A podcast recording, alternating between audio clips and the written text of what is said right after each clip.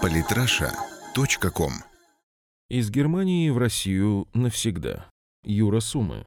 Шаблоны. Они всю жизнь давлеют над нами. Однако сегодня мир быстро меняется, что делает многие из них устаревшими, а некоторые даже смешными. Например, у значительной части граждан России есть стойкое убеждение, что все только и мечтают уехать жить в Европу, и в частности в Германию, и что только миграционные запреты мешают половине нынешних россиян переехать на постоянное место жительства ПМЖ в благословенную землю. А между тем это давно уже не так. Пути миграционных потоков неисповедимы. Когда мой брат впервые посетил Германию, а это было в 1995 году, его мнение было однозначным. Остаться там не проблема, но зачем? Напомню, шел 1995 год, когда миграционные потоки из стран бывшего СССР в направлении Европы были однозначными. Казалось, что они иссякнут лишь вместе с самими этими гражданами.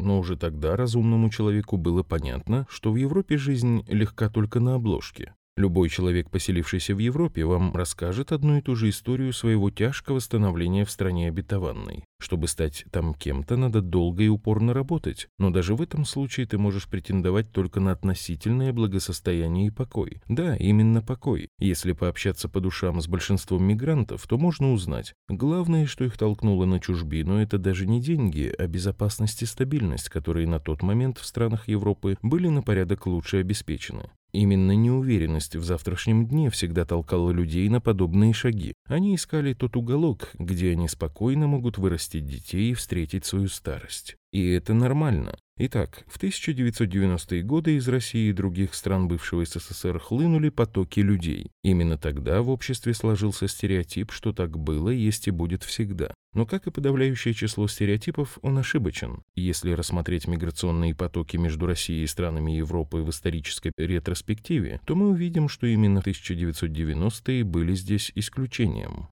За свободой и землей на восток.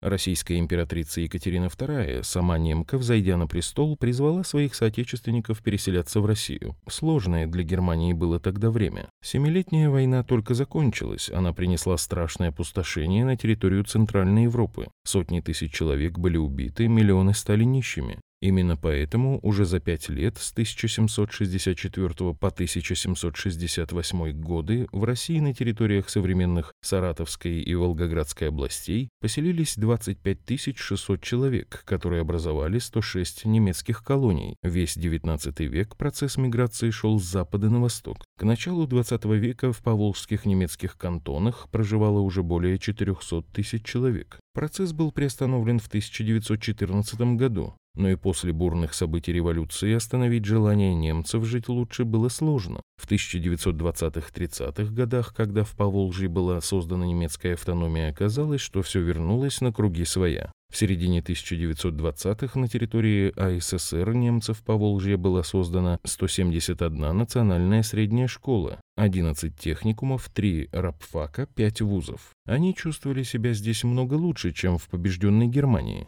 Но идиллия продолжалась недолго. В августе 1941 года более 120 тысяч немцев были погружены в эшелоны и отправлены на Урал. Процесс пошел вспять.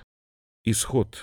В 1945 году немцы в СССР стояли перед выбором. Очень хорошо этот выбор был описан на одном из германских форумов. Майк, чистокровный немец, предки которого проживали в Германии испокон веков. Его собеседник – переселенец из России, переехавший в 1990-х на ПМЖ в ФРГ. Майк, представь, конец Второй мировой войны, тебе задают вопрос. Кто ты по национальности, немец или русский? Если ответишь, что немец, то тебя отправят на 10-15 лет в лагерь. Если ответишь, что русский, можешь идти домой. Конечно, отвечу, что русский. А мой дед сказал, что он немец, и только за то, что немец 10 лет валил лес. А теперь скажи, Майк, кто из нас настоящий немец, ты или мой дед? Настоящий исход начался после 1991 года, когда Германия приняла программу по возвращению своих бывших соотечественников. Основной поток закончился в 2005 году. В 2004 году выехавших из России в Германию было 31 900 человек, в 2005 году уже 21 с половиной тысячи. В 2006 году всего 8200. и далее по нисходящей. В 2005 году Германия ввела для таких переселенцев обязательный тест на знание немецкого языка. Но не это было главной проблемой. Просто к этому времени жизнь в России начала налаживаться. Уже в 2011-м потоки пересеклись и все вернулось на круги своя. Три года число граждан Германии, выехавших с концами в Россию, было больше, чем число граждан России, уехавших в Германию. Поток небольшой, 3-4 тысячи человек в год в каждый конец, но это лишь вершина айсберга. Главные миграционные процессы сегодня не связаны со сменой гражданства. Большая часть европейцев, как и русских, не спешат терять свой паспорт, а едут в поисках лучшей жизни. И таких сейчас насчитывается сотни тысяч. В Россию обратно и навсегда. Основная масса иностранных граждан регистрируется в России на временной основе, 21 век дает гораздо большие возможности, чем век 18 или 19. Сегодня можно официально оставаться гражданином Германии и годами работать в России. А мало ли что, а вдруг надо будет вернуться. И таких очень много. Даже на конец 2014 года, когда многие европейцы поспешили обратно на родину, таких оставалось почти 245 тысяч человек. И это только немцев. На выставке Atom Expo 2016 автор разговорился с одним немецким журналистом, который вот уже 10 лет живет и работает в Германии. Два раза в год он ездит на родину, и с каждым разом ему все труднее становится понимать своих соотечественников и узнавать свою Германию. Он привык жить в России, и он не хочет возвращаться назад. Той Германии, которую он оставил, больше нет и никогда не будет. А то, во что она превращается, пугает его все сильнее и сильнее. Именно в Москве он чувствует себя в большей безопасности, нежели в Гамбурге. И ему здесь удобнее. И с каждым годом в связи с ростом проблем в Европе таких европейцев будет становиться все больше и больше, и России придется задуматься об их временном, а затем постоянном размещении. Вместо эпилога.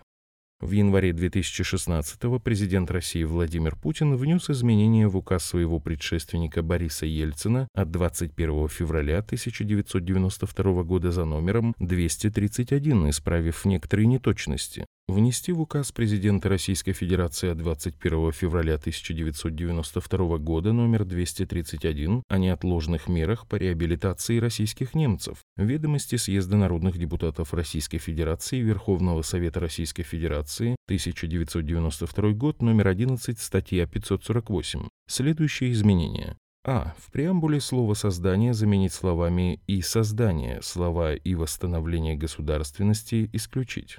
Б. В абзаце первом пункта 1 слова «и поэтапному восстановлению государственности российских немцев в составе Российской Федерации» заменить словами «социально-экономическому и этнокультурному развитию российских немцев». В. В пункте 2 из абзаца второго слова «и восстановлением государственности российских немцев» исключить. В абзаце четвертом слова Российской германской комиссии для подготовки совместной программы мероприятий, направленных на обеспечение поэтапного восстановления государственности российских немцев заменить словами Российско-германской комиссии по вопросам российских немцев. Настоящий указ вступает в силу со дня его подписания.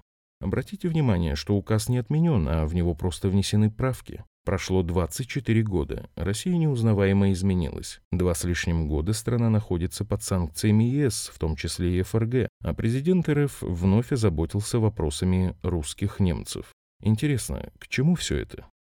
Подписывайтесь на наш канал в Телеграм. Самые интересные статьи о политике и не только. Читайте и слушайте каждый день на сайте polytrasha.com.